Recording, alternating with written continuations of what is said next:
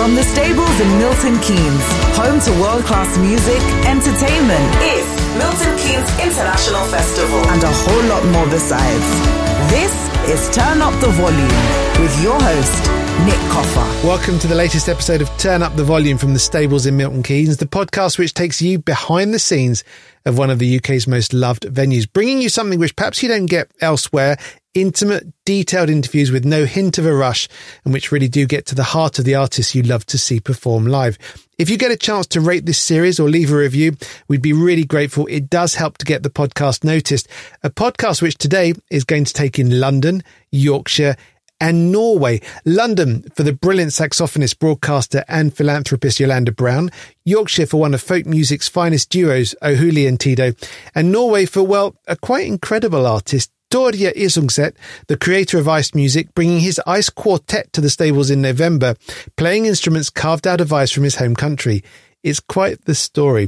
First, Yolanda Brown, multi award winning saxophonist, broadcaster, presenter of the wonderful Yolanda's Band Jam on CBeebies, and an artist who works tirelessly with a number of charities and foundations promoting the power of music to really make a difference, in particular for young people. Let's head to London and Yolanda's studio. Welcome to Turn Up the Volume. We really appreciate you finding the time to speak to us. I know you're really, really busy at the moment. And I face a problem, Yolanda, which I suspect many interviewers face with you. And that is where to start and what to talk about first. Do you ever wake up in the morning and not know which hat you're wearing that day. I literally have a hat rack next to my bed and I put them all on at the same time and then open my iCal just to know which one comes first. I think the interesting thing for me, I, it does seem like a lot, but they all interlink and they all form me.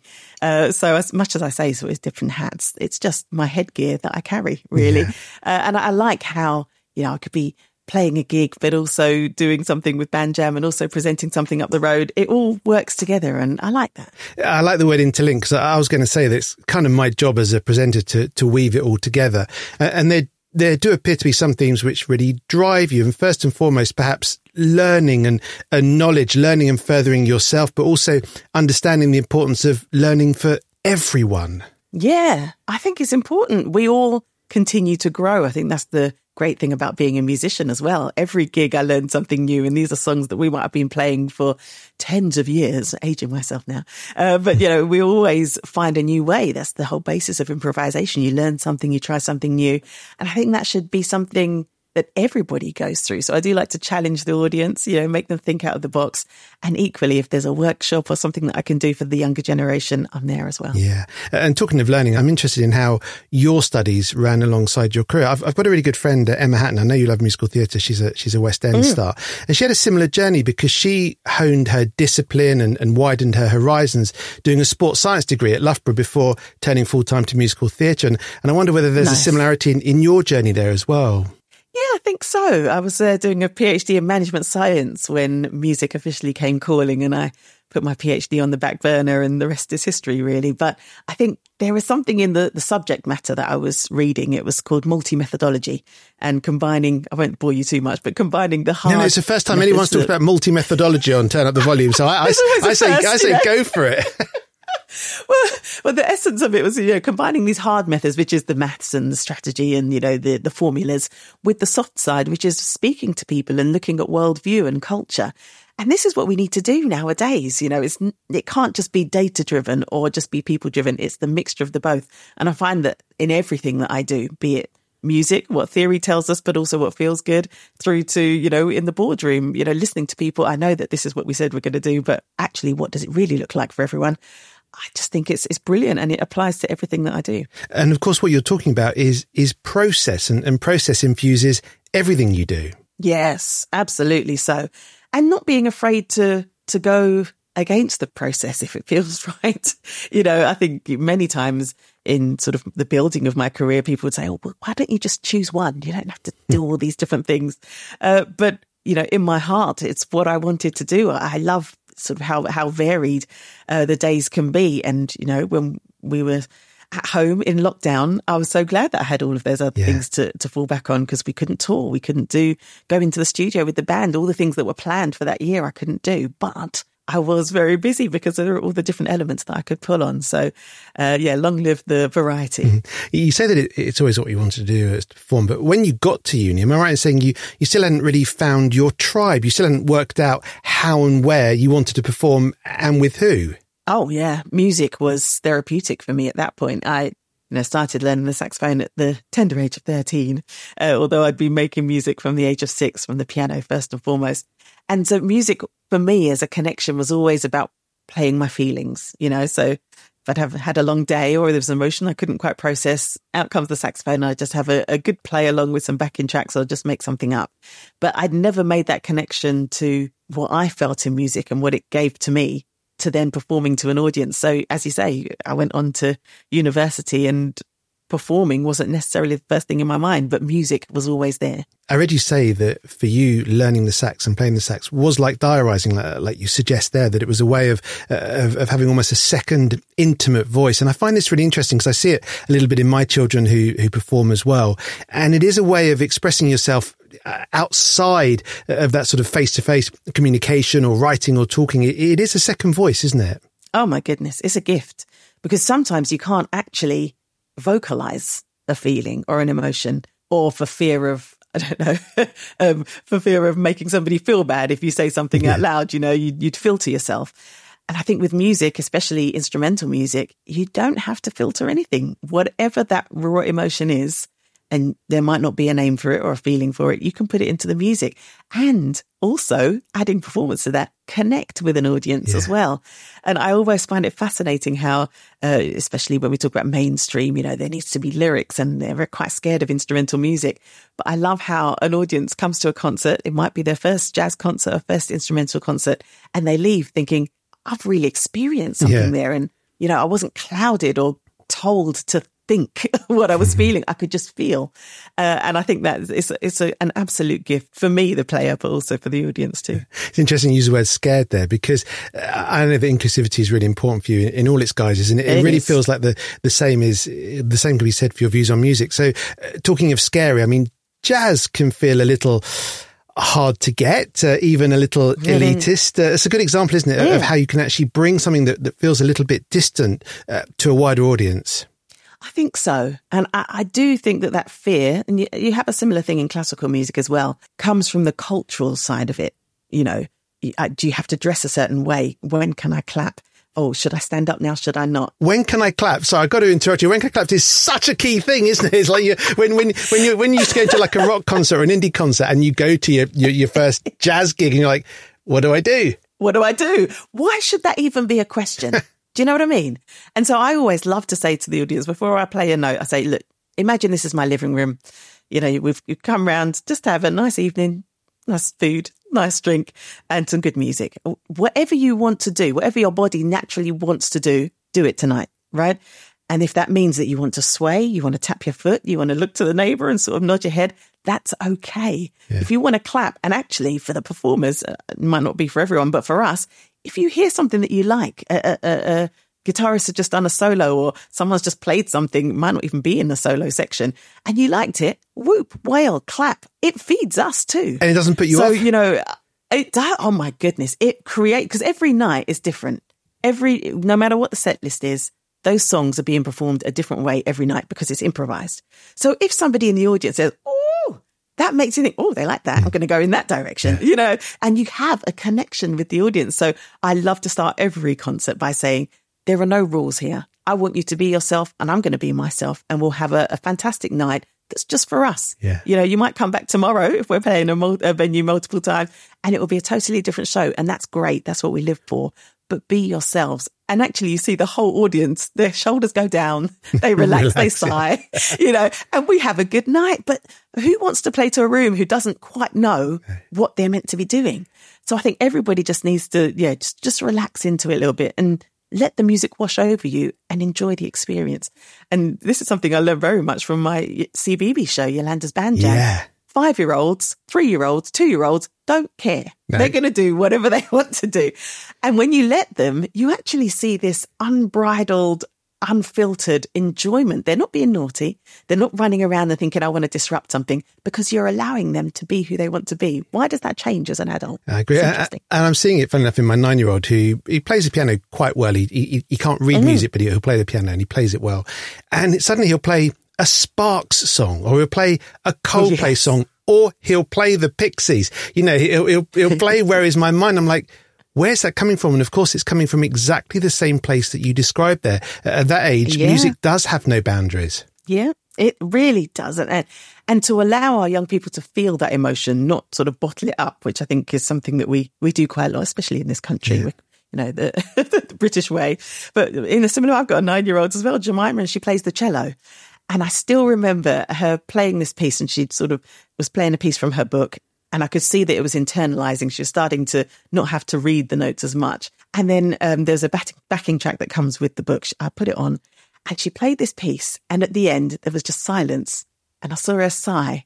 And then she started to cry. Oh. And I said to her, Oh, Jemima, what's, what's wrong? She was like, I just feel really emotional. The piece just made me feel this way. And I said, That there is the power of music.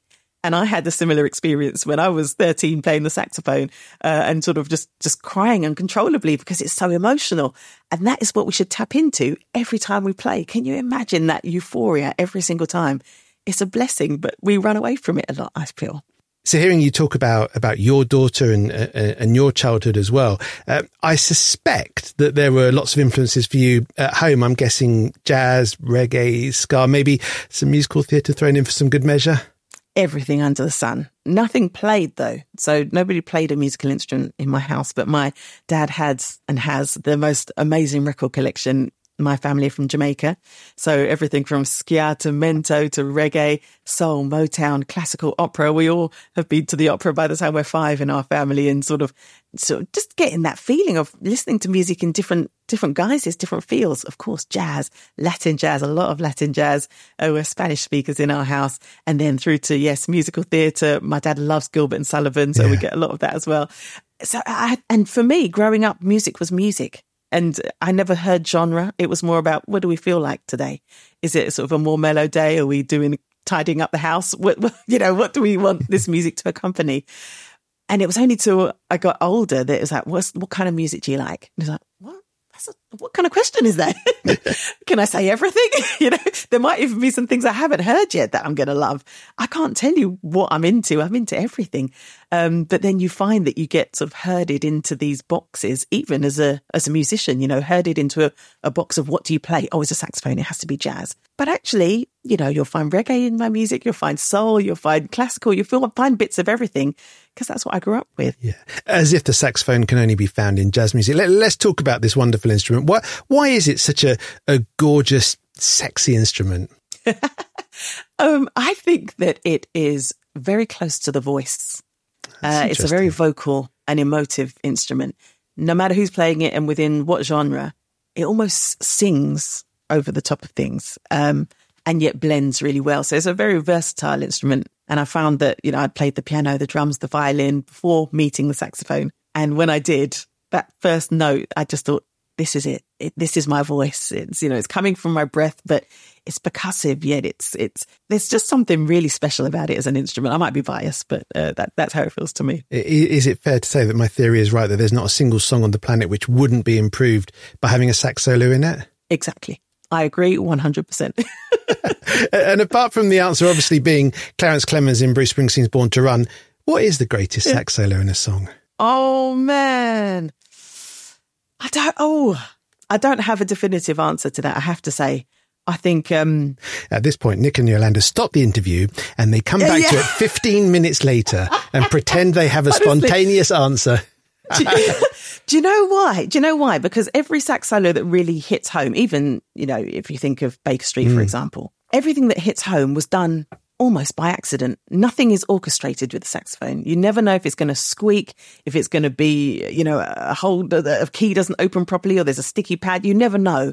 Or if indeed, you know, similar with Baker Street, they thought it was out of tune at the time, but that's the that's the take they went with. So I think the perfect saxophone solo is for the moment, and that's what I keep trying to tell people: live in the moment because it might just be for this moment here, it works. Um, so yeah, it's a, I, I won't even commit. Don't even answer. I'm afraid. I, I don't want to get too technical, but but the way you describe it, and you describe playing the saxophone so lyrically, is there just Yeah. this incredible thing where where you're in the zone where it just works, where it comes out exactly like you're imagining it in your head, exactly how you want it to sound vocally and lyrically and musically. Oh. That, that must be a great moment. it is a lovely moment. And and to be fair, before sort of recording everything and putting everything on social media, that moment can happen every night Yeah. because it's a feeling, right? Um, it doesn't matter if, and I love this in improvisation workshops that I do. It doesn't matter if the instrument squeaks or the note didn't come out how you planned because it came out how it was meant to in relation to the note before and after it, right? So technically it feels good. The audience will feel good. It's lovely. But then sometimes you'll sort of watch it back and think, oh my God, I'll change that read. But in the moment, it can feel absolutely glorious. And that's what I live for, really. I think recording is, is really a tricky thing. you, you know my level of perfectionism. I could not cope with playing this instrument. It's absolutely clear that the saxophone It's is variable. Is not for me. I can't deal with those variables at all. Honest, I mean, even you know, touring in in hot and humid countries, for example. I still remember my first tour uh, to America and to Jamaica, and I prepped a whole box of reeds. You know, instrumentalists will understand me when I say this. Ready for these concerts because it was going to be back to back, no stopping, no shops I could go to. And I got there, opened the box, and every single reed was warped because of the humidity and the heat. So whatever I prepared. is going to sound very different on a reed that is not straight, you know. Um, but we soldier through. We do. We do all the time. Did it sound okay? Oh, it was a fine. It was fine. We had a good time. It's about the vibe, isn't it? Uh, but yeah, safe to say that I've had to put a lot of things in place to make sure that doesn't happen It again. does happen again. Uh, uh, let's hope for no warped reeds. Uh, the stables on November the 22nd, 8 o'clock kickoff. What can we expect? Oh, lots of energy. Um, I love sharing with the audience and taking you through on a journey. Um, some new music as well, which we're looking forward to sharing with you.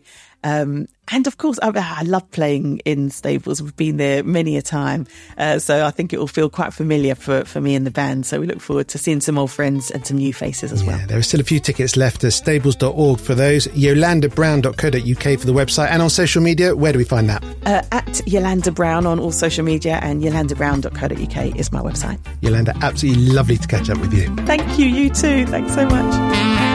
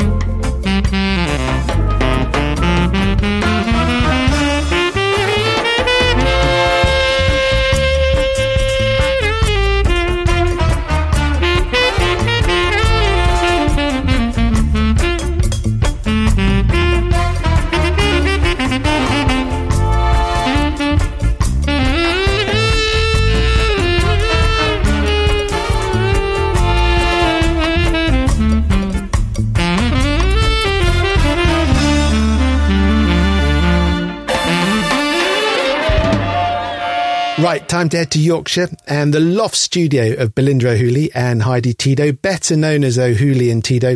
They'll be bringing their poetic, unique brand of folk music to the stables on November the 18th. Coming on the back of their brutally honest and brutally beautiful latest album, Cloudheads, this promises to be a really special evening. Heidi, Belinda, hello to both of you. Hello. Hi. I'm listening really carefully because I'm, I'm trying to I'm trying to hear the hum, uh, the hum that you named an album after, and which you can hear from your home, but I can't hear it. Is, is it audible? Um, it is when you're outside. Um, in the loft, we've got actually triple glazed Velux windows, so you can't hear it in here. Um, but yeah, the, the the factory has a gentle humming sound for about fifty weeks of the year. What, what, what factory Um, is it? What do they do there? Oh, it's called Drake's, and they make all sorts of things. They make astroturf, um, tea bags. Um, I think they they make dyes, all sorts of things. Now, see, I, I personally find it quite comforting, sort of like a, a really low industrial hum. I'm guessing not everyone loves it. Not everyone loves it. Um, there was a couple that came to have a look at a house that was for sale um, a few years ago on the street, but they came during the quiet period when the factory closed down for a holiday. And they loved the house and they put in an offer on the spot. And then when they came back for another viewing, they heard the factory humming and they, they weren't impressed. and didn't buy the house. They didn't. They didn't end up buying the house, and um, it was our neighbour, Mrs. Peace, that told us that she lives across the road. She's she's lived here a very long time, seen everything come and go, and everybody come and go, really. And she she thought it was a real shame. She said the sound of that factory gave her comfort, oh. as it was a sound of people working and people j- still in jobs, and especially in the north. That's yeah. a, you know, it's a bit of a sore point. it is. Well, we get to know your neighbours, though. Anyone who listens to your music, your neighbours do pop up quite a bit, don't they? Yeah, I mean, we we kind of have a really lovely community here, um, and we do gigs. We the nearest gig to our house we ever did was in the Colne Valley Museum, which is literally five meters away from our house, and that was very special. That was one winter. We did a Christmas concert there, and um, yeah, we we've got a, a lovely neighbour, Matthew, and we've written a song about him. Doggy Matthew. His, Doggy Matthew and his rescue dog Ted. Um, we wrote that um, during lockdown, actually. Seeing him walk past with his dog and the beautiful relationship that they have, a symbiotic relationship that doesn't require shouting at the dog or anything like that. Yeah. Um, and it was when Flynn was still a baby and he was in the sling and we'd go for walks because that's all you could do really during lockdown. And we were fortunate enough to see Matthew taking Ted on Ted's last walk ever when Ted was really old and he we saw Matthew hold Ted's back legs to give him one just just one last walk. It was very moving and it felt important in some kind of relationship way about love and where where love comes from and what, what it is. The real small story, yeah. but kind of translates to so many people and their relationships with animals. And um, so we wrote Matthew and Ted about them. And when we played it to Matthew, um, he cried and um, he came to our first gig, didn't he, where we played it live. Um, and I think it's it means a lot to him. It's interesting because with your music, and we'll talk a little bit uh, later on, uh, in particular uh, about Cloudheads, your lyrics are so crystal clear and so immediate. Actually, you know what? Let's talk about Cloudheads. Let's jump to that because it's the lead track on on your latest album, and, and it is remarkable because it's four minutes of the most articulate evocation and, and explanation of, of being autistic, spending a lifetime learning how to mask it. That there's the line, everyone's talking in riddles and rhymes. I need more time. Uh, you sing that. And I'm not sure that being an adult living with autism and having to find the coping mechanisms around it has ever been better described. And, and that's what your music is about, isn't it? It's this incredible clarity of, of words. Oh, thank you very much. Um, that's a really a nice way of putting putting it, really. Um, yeah, I mean, we just try to write from the heart, and that song um, was an easy song to write in a way because it was everything that we knew and everything that we'd both grown up with was that feeling of being different and the world around feeling a little bit a bit difficult to master, really. Um, and we thought for this album because we got diagnosed in 2020 uh, during lockdown a year after having Flynn, our boy. Um, and when we really felt that, when after we'd had a child, that our challenges as autistic women came to the fore, really. And that's when we went through the assessment process. Um, and that actually gave a lot of relief, um, really helped us understand ourselves a bit more and understand how to navigate the world around us. And um, you actually find there's quite a lot of um, autistic people in the music world. Yeah. Um, it's, it's an actual, it's a, we're not. We're apparently one of the um, things that people say about autistic people is that we lack imagination, but I don't think that could be further from the truth because I know so many people who are autistic who are very, very creative and have wonderfully vivid imaginations. Actually, who can write and play beautiful music. You know, I think it's it's a fact as well that that in order to go on stage, um, have the courage to do that or, or, to write a song and expose yourself in that way, a, a, certain neurodiversity is going to help that. You, you almost do have to be wired differently in order to be able to make those really big jumps. Because for me, as a non-singer, as a non, as a non-performer, I know it would scare me. Mm. It's a strange thing, actually, because a lot of people say to us, like, you're so confident. Uh, it surprises me that you're autistic. And it's, well, that's the place we are confident, really, because that's the place where life makes sense to us. Yeah. Because in a way, you're not interacting, you're not having to follow the social rules that everybody else seems to get and you don't. You've created your own kind of musical soundscape that it's a place that both Belinda and I feel quite safe in, actually.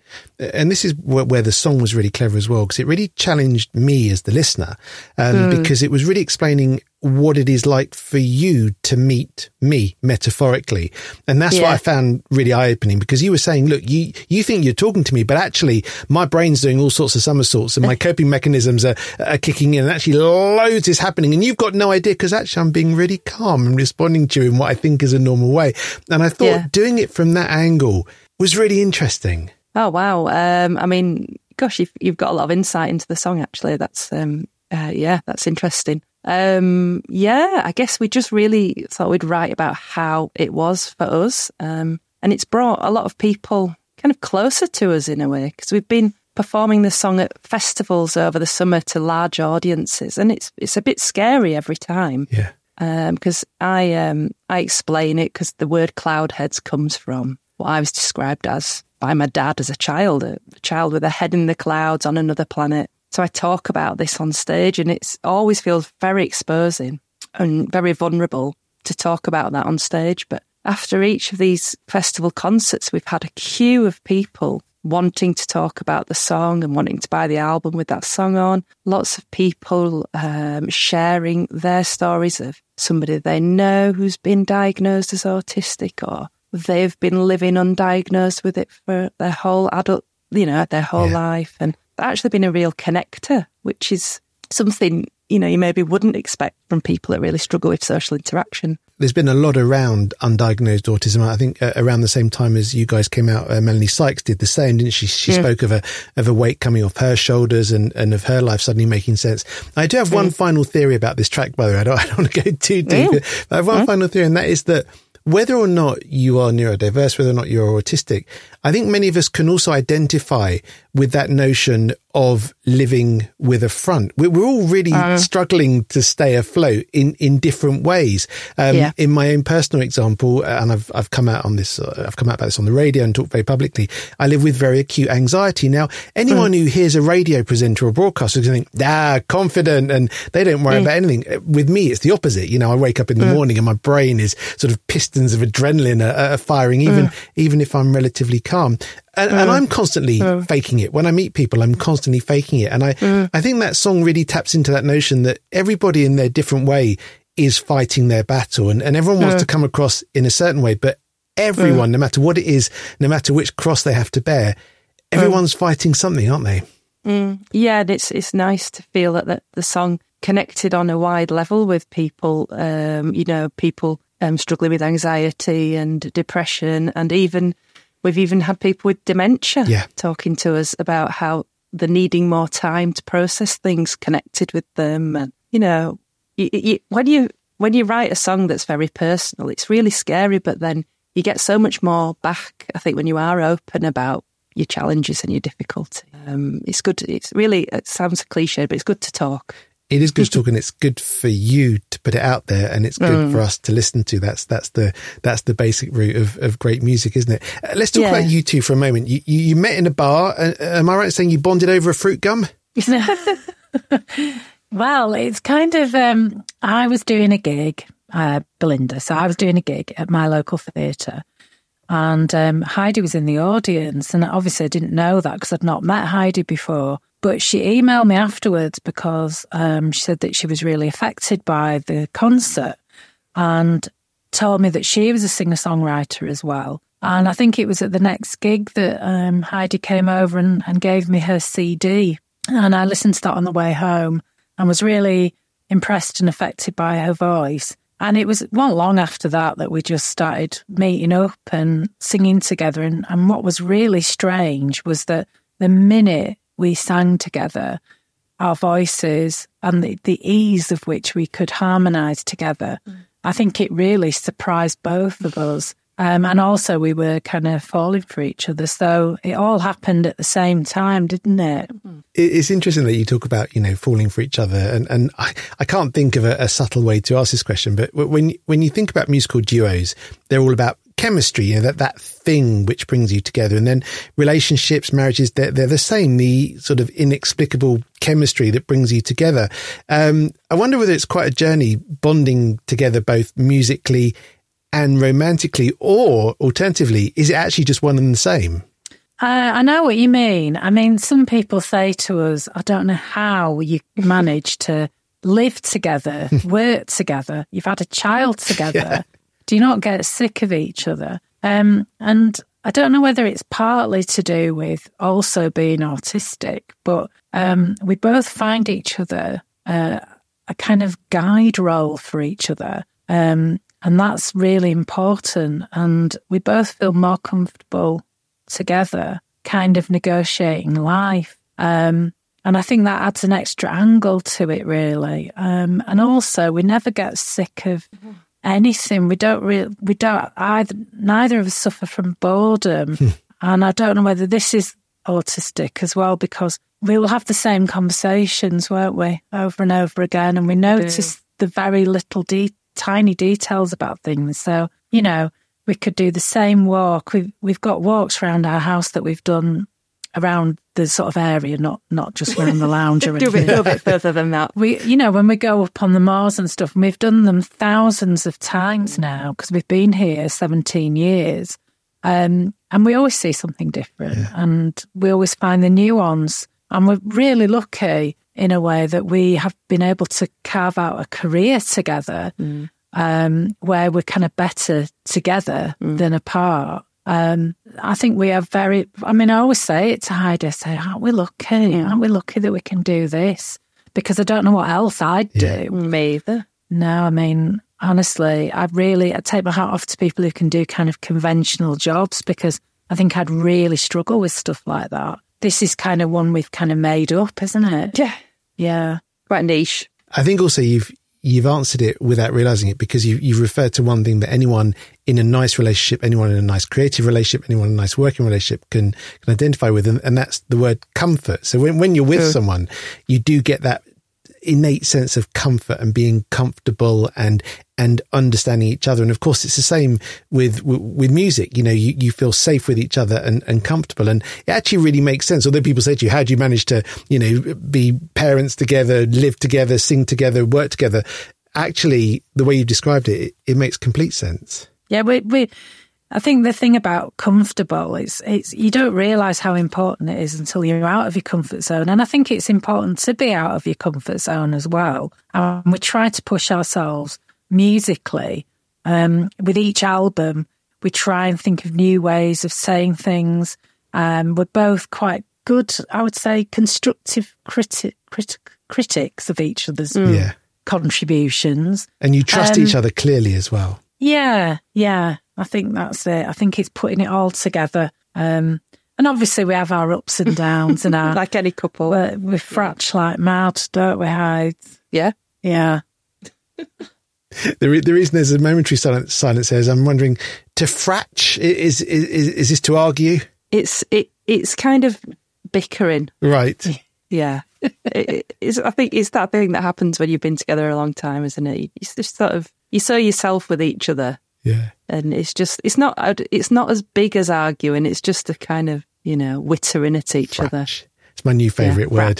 Mm, it's good, isn't it? Before we talk about your gig at the stables, there's a story I want you to tell me. Uh, the story of Anne Lister, um, this this Halifax landowner, erotic diaries in code leads to the song "Gentleman Jack," the theme tune to "Gentleman Jack." Uh, I need to know more about Anne Lister. Well, yeah, she um, she so she was around during the in the eighteen hundreds, and we discovered her um, in two thousand and eleven, I think it was. Um, a friend was part of a documentary about her, and she told us all about it. And funny enough, growing up in Huddersfield, which is really near Halifax, neither of us knew a lot about her. She wasn't massively spoken about, to be honest. I think because she was a lesbian, people, you know, kept that a bit quiet. But we were so excited when we heard her story and she said that she was having relationships with the local women and that she was really disliked by all the businessmen because she was actually had a very amazing business acumen herself, which didn't really suit the image of women during those times. Or the narrative, yeah. The narrative, uh, yeah. Um, and we were just, she, it just really piqued our interest. And she said, Oh, and you know, behind her back, they used to refer to her as Gentleman Jack. And we, we literally grabbed each of them, uh, got goosebumps because when that happens, we know we have to write a song Yeah. where we both feel the feeling at the same time about a topic or a story. Um, we just had to write about it. And it was one of the most fun songs we've ever written. I think we were in Ireland at your dad's house there, and we were just, I think we went for a run, and Belinda on the run just turned around me to went, behind her back, she's Gentleman Jack. And then we just kind of There's riffed off each other like that while we were running. Um, and it was just, it was just a great song to write. Um, and people have loved it all the way through, even before the TV program. Um, a lot of people, like, I love that song about, and people would say Jack the Lad. Say, Yeah. well, it's actually Jack the Lass. Did, did you, You ever know- get to read the diaries? Do, are they accessible? Um, I mean, we haven't read the actual diaries, um, but uh, we we were working with a woman called Anne um, Choma who um, translated the diaries um, for Sally Wainwright for the show. Um, and she said it's just amazing to go through. I mean, there's five million words worth of them. So I think, uh, yeah, she was a busy woman. I don't know how she found time to write all those diaries with all the other things she was up to. And as a special treat, you're going to sing it live for us, aren't you? Yeah, I thought it'd be nice for us to do that. Um, we love singing that song. There you go. I'll, I'll shush that for a bit and over to you both.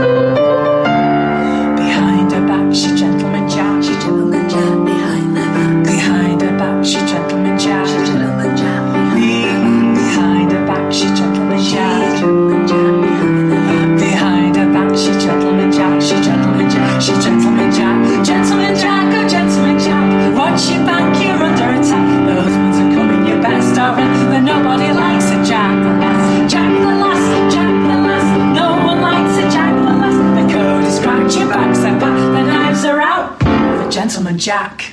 There's Belinda O'Hooley and Heidi Tidow singing Gentleman Jack, which we will hear at the stables, I would imagine. I think we might have to do that one. Yeah, I think there might be some protests if that wasn't included in, in the set list. And and this gig that, that we're going to be able to see at the stables, um, of course, we'll be able to watch this most unusual of folk instruments, the uh, the lesser spotted piano. yeah, yeah. Um, when when I first started uh, playing on the folk scene, um, people would kind of, some people would turn their nose up at the piano, and I used to laugh about it because um, years and years and years ago, most most houses had a piano. Schools had pianos, churches had pianos. They were the most accessible instrument, really. Um, and it's been an accompanying uh, instrument for folk music for years and years and years.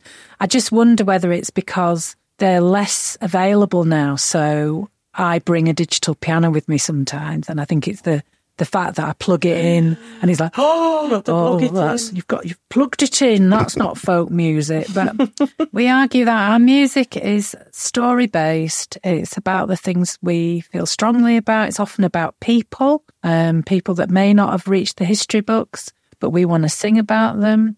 Um, and we feel that we do write. We actually write contemporary folk songs, so um, stick that in your pie. And ignore the snobbery around a plugged in piano.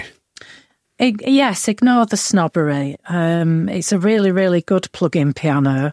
Although I think at the stables, I think I've got a real one yeah. on the night. You absolutely will have, uh, and it'll be perfect for Wednesday, the 15th of November, kick off at 8 o'clock.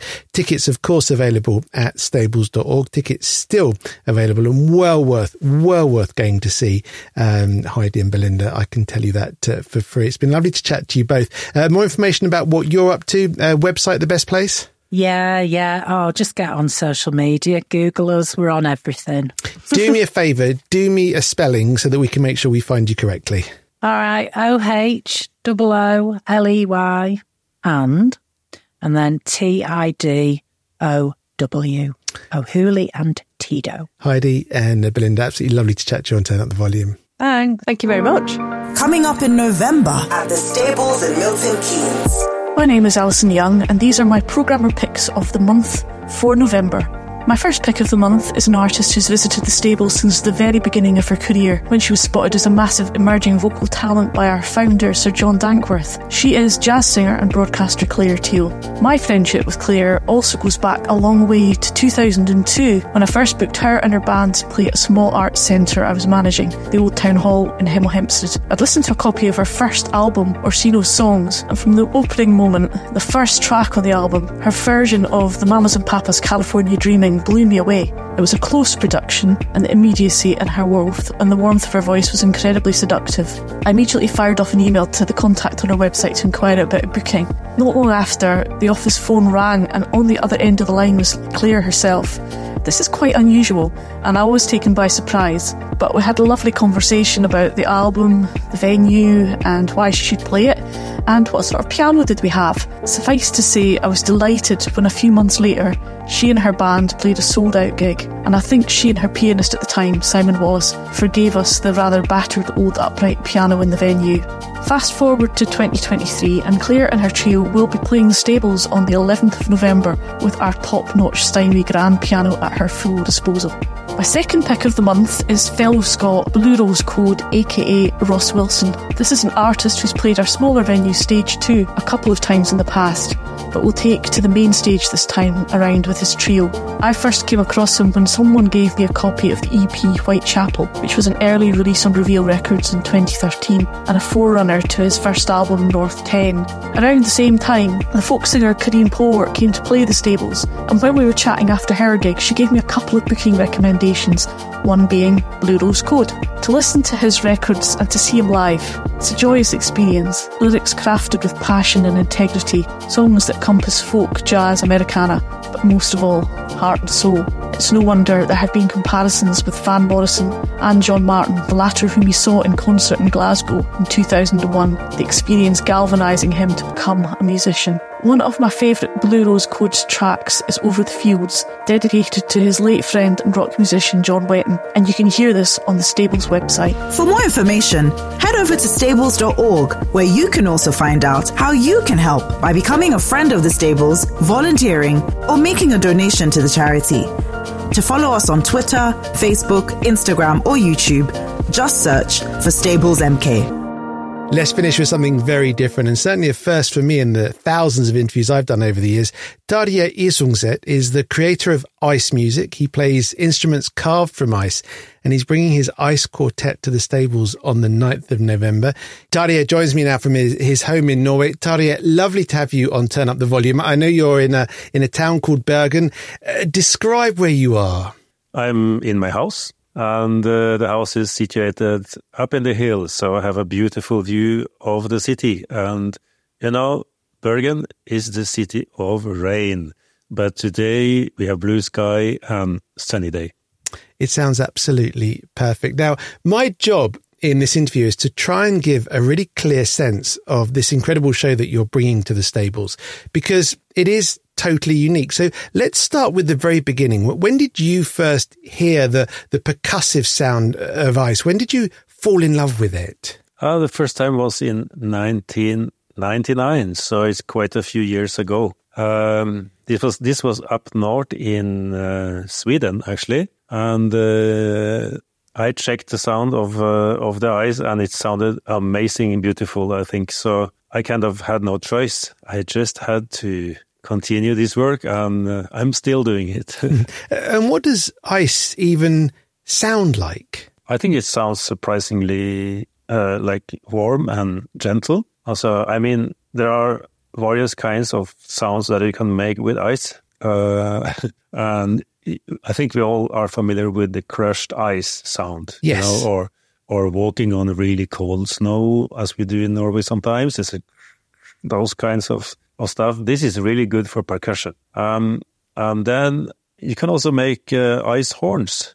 And uh, I blow the ice horns uh, sometimes, and uh, it doesn't sound like a trumpet uh, or like a, yeah, I don't know, maybe a little bit similar to a ram's horn. Yeah. Um, but then you also can make melodies and tones. And then I use my isophone. Are, are you familiar with isophone? No, do tell me, what is that?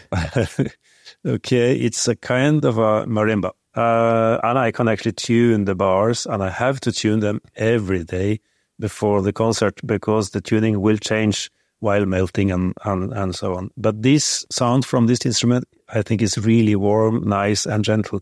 And also I can have some chimes, um, that sounds nearly like bells or I don't know. To me, it all sounds like ice instruments. Yeah. Uh, we'll talk about um, how you deal with the melting very shortly, but I just want to touch on you mentioning their percussion because, in many ways, being a percussionist does give you much more scope to create. Uh, by this, I mean if you're a pianist, you you play the piano. If you're a trumpeter, you you play the trumpet. But you, as a percussionist, you can play anything which makes a noise when you touch it. Am I right? That's the privilege of being a drummer or a percussionist. Uh, actually, anything, and I've been working on several uh, kinds of sound sources during the years, um, and ice ice is one of them. So uh, I can I think there is kind of no limit of what you can do. It's uh, just a matter of how hard you uh, are willing to work. Yeah.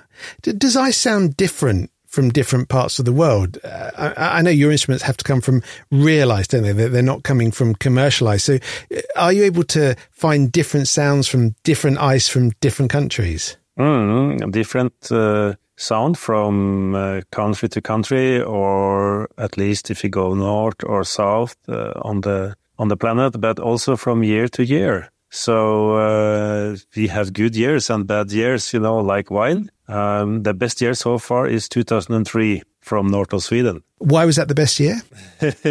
because of uh, that's the best sound I ever had so far. you know, I was watching a, a film at the weekend, uh, which yeah. was all about a, someone who, a Japanese chef, a Michelin star Japanese chef who is the best mm. sushi chef in the world. And it was talking about his level of obsession. And for example, he can look at a tuna, just look at the tuna fish and know if it's going to be the top mm. quality. Is it the same for you with ice? Um, sometimes I thought it would be like this, but I've experienced also uh, other things, but um, sometimes it's like this. I can I can look at it and I can say most likely these eyes will sound good, but I'm not sure if it might has changed with the with the most recent years. Uh, and also, you know, you can have uh, perfect, good looking artificial eyes, and it does not sound. It sounds rubbish. so yeah, it is. Uh, that's true. I tried artificial ice from Australia, India, uh, Russia, China, Japan, America, Canada, even England. Yeah. You know, all over Europe. Uh, uh, it's always the same. It's no sound. Uh, but with natural frozen ice, is is kind of uh, very exciting for me to check it if it sounds like I think, or maybe it doesn't sound at all. Um, and that that's a big difference, I tell you. If you're a musician and your instrument doesn't sound, it's uh, that's hard work. I can imagine. I wonder where that difference comes from. You're lucky we, we can't actually do this experiment now. But if I was to play uh, an instrument made out of ice from Norway and then an instrument made out of ice from Canada and an instrument made out of ice from northern Sweden, would you be able to tell me where that ice was from just from hearing it? Um, hmm. You can say well, yes because there's no way of proving whether it's a it's a no. But I'm just interested whether in your ear you know that there is a, a different sound. Uh, I know there's a different sound, and I recognize the sound that I've heard from these places. But the tricky thing is that the sound might change from year to year because there is nothing stable with ice music. Yeah. So it's hard work. First of all, you need to find the ice, ice that sounds. And sometimes that's really hard. Yeah. In many ways, that must be the most exciting part for you because this is the the ultimate in improvised art, isn't it? Because if, if every year, so you could have the same music, but your instruments will change from one year to the next. So you're constantly having to evolve. That's, that's correct. Very clever. Yes. and keeping up with it must must be quite difficult. You, you were talking earlier on about you know melting ice. We, we know ice melts. Hmm. although we think the UK is cold, it's certainly not Arctic cold, and our concert venues are not that cold. How do you mm. manage logistically? So, first of all, keeping the instruments safe between concerts, which I imagine is relatively doable because, you know, you can have refrigerated vehicles.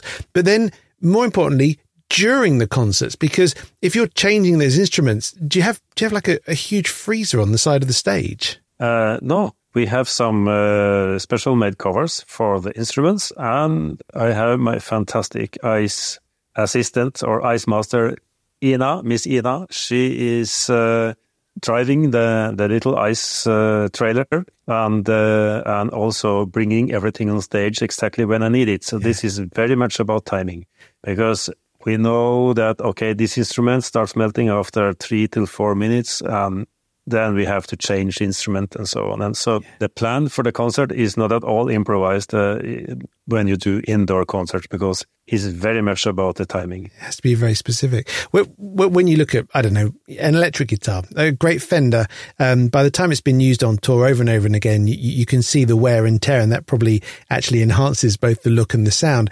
When you come to the end of of your tour, when you've done a number of days, for example, in the UK, will the instruments start to actually look tired, or will they still actually be almost perfect? Um, we have to look after them and uh, and resize them like uh, every day, uh, so they get slightly smaller for every day. so uh, um, then we have to make new instruments, you know, yeah. after the tour and uh, replace everything probably. This is also a matter of um, uh, how solid instruments are. Some some instruments are more solid than others, and they last longer. I can imagine. Who, who makes these instruments? Because it must be quite a, a, long and specialized process. Yeah, I have some carvers uh, around that I have been working with or collaborating with, and and uh, kind of educated. So I can do this job by myself, but I I'm kind of too busy for it. So I have uh, two carvers in Norway available for doing the, the job, uh, one in Switzerland and one in the US. It's such a powerful thing, isn't it? Because we think about music uh, providing us with the, the comfort of nature. You know, often um, chill music, relaxing music can be very much about nature sounds. And of course, that's what you do, but you do it with nature's own tools. It, it is a really powerful message, isn't it? Yeah, uh, I hope so. Um, this is the main reason for me doing this work. Since I was a teenager, I've been very much into to nature and uh, environmental and climate climate problems that we also had in the 70s. You know, uh, so the mission of uh, of the music, um, I think, is uh, a really important part of it. Although I will not do a lot of talking about this on stage, But I, I hope that uh, the listeners can feel it. And also, we have to understand the reality that if we continue on the path that we're on, you making music in this way will become more and more difficult. That's the reality, isn't it? Yeah, it is the reality. I have an ice music festival. I had it for nearly 20 years in Norway, and we have to move higher and higher up in the mountains. Uh, and uh, we had some uh, difficulties uh, with the instruments melting. But I mean, it's a minor problem if uh, I lose my job because of uh, climate problems. there, there are much more important things going on. yeah, it's interesting. Yeah. As a final thought, do you want people to come to the stables on the 9th of November because they want to hear some incredible, ethereal, beautiful music? Or do you want them to come because they've never seen ice instruments played and they're intrigued by the concept? Which, which is more important for you? Hmm, no, I think it's a nice combination. But uh, of course, uh, it's it's really nice if people are into the music already and kind of know a little bit what it's about. But also, I love to surprise people. Yeah. Um, and I think that's also a part of the project. Uh, if people can leave the concert with a smile, you know, and that then and they may might think, "Wow, I, I didn't expect this or I didn't knew this was possible to do or this was strange or or, or, isn't isn't isn't nature just incredible? That's the most important thing of every of of, of all you know. Nature is the boss uh, nature is the most important thing we have on this planet. So we really have to take care of nature and and we really have to treat the nature like you treat your best friend well, the concert is Thursday, the 9th of November at 8 o'clock. Uh, do we need to dress up warm or, or is it going to be normal temperature in the venue? Good question. Up on stage is a little bit cold because of the instruments are pretty cold, but for the audience, no problem. It's normal temperature. If you want to see a little bit of this uh, before buying your tickets, there's quite a lot on, on YouTube of uh, Terje playing, uh, or you can go to his website, and I'm going to spell it very carefully. So it's uh, Terje Isungset. So that's T E R J E I S U N G S E T. So, sort of phonetically, it's Terja Isungset um, dot no uh, for the website, and you can see uh, videos of him there and follow Terje onto his social media as well. Uh, I think this sounds absolutely beautiful and fascinating and unreal in equal measure, and I, I think that many people will uh, will enjoy coming to see it at the stables. And Terje, I, am really grateful for you uh, for joining us from from Bergen today. Thanks a lot. Looking forward to come to the UK again.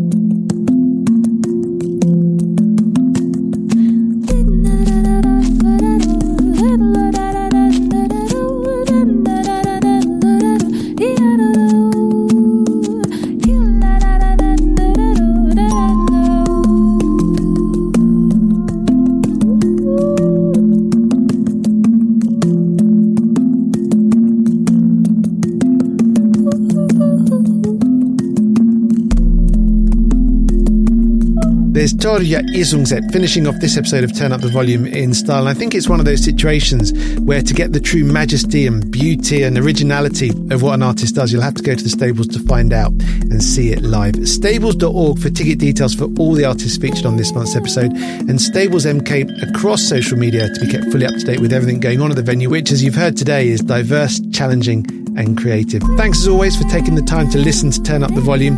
If you enjoy it, please do tell your friends to seek it out. And don't forget to follow this podcast if you're not already doing so. That way you get notified when the future episodes come out. And we'd always be really, really grateful if you have a moment, just leave us a review or click on a rating on your podcast app. It really helps get the word out there about the podcast. And that, by definition, helps the work of the stables as well. I'll be back next month with the December edition. More great artists for you. Until next time, from me, Nick Coffer, and all the stables family, it's goodbye for now.